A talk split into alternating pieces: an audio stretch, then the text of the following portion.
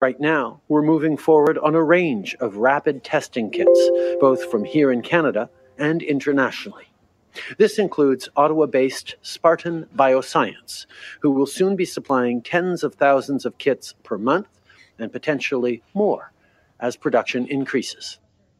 What the Prime Minister is talking about there is a rapid test that uses a coffee cup sized portable DNA analyzer, something called the Spartan Cube.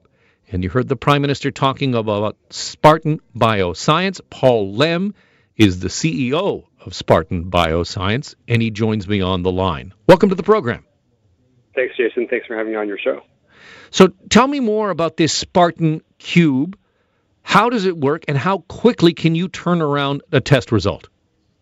The way it works is you take a swab from either the front of the nose or the throat, you put it into a test cartridge that's about the size of a quarter, and then you put that test cartridge into our portable DNA analyzer device, which is about the size of a coffee cup. And then it'll give you results right away. So you don't have to ship swabs off to a central lab. And how quickly can you scale up to produce a mass amount of these? Uh, we're massively scaling up. So by the summer, we should be doing several hundred thousand tests per week. Now, does this testing involve the same sort of procedure? I have heard people talk about, you know, getting the swab shoved to the back of their nose, right into their nasal cavity. It's it's uncomfortable. Obviously, it's required, but is it the same sort of issue where you have to put a swab into the nasal cavity? Uh, so, thankfully, we got Health Canada approval on where you can do the swab on the front of the nose, so you don't have to jam it all the way to the back of the nose. And do we get as as clear a sample? Is, is, there evidence that the Spartan Cube will give us the same sort of results, the same kind of accuracy as the other tests that we've seen? Yes, for sure. So we took the CDC's validated test, which they tested on over 2,000 respiratory clinical samples and showed it had 100% accuracy. So we took the CDC's validated test and put it onto our device, which we've been selling for years for other applications. And for the other tests, our customers include the CDC and other organizations like New York State Department of Health. Paul, what do you see going forward in terms of testing? I know that initially the Spartan Cubes are trying to get them to remote areas where it's more difficult to test, but do you foresee, you know, a near future where these tests are just simply everywhere and people are constantly having to be tested so that they can actually go out uh, and engage in the workforce? Yes, exactly, Jason. So I think there's going to be a first phase where we ship to the federal and provincial governments, where, as you said, it goes to remote communities, indigenous communities. And I think there's going to be a second phase where Canadian corporations, everyone wants to get back to work. And that's where I think a combination of the lab based testing and our portable testing will help do that. I think some people are, are concerned that we're moving into this kind of Orwellian future where, you know, a, a, clean test result or antibodies in your blood will be a ticket to economic prosperity. And without it, you will be forced to stay home. You won't be able to do anything. I mean, considering that you are creating this piece, this device, does that concern you at all?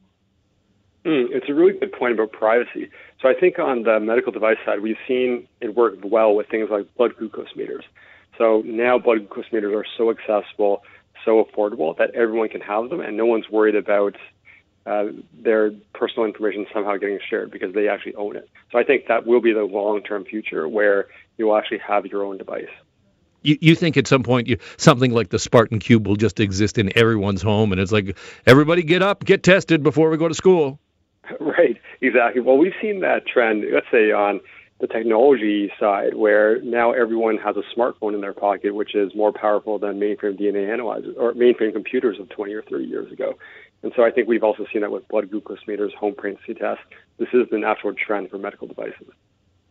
How much does it actually cost to, for one of these cubes? If you give me a sense in terms of you know the what goes into it and you know how expensive these each, each individual units are. Mm-hmm. So uh, we don't disclose the terms of our commercial agreements with the governments, but I can tell you we're either as affordable or more, much more affordable than any of our competitors.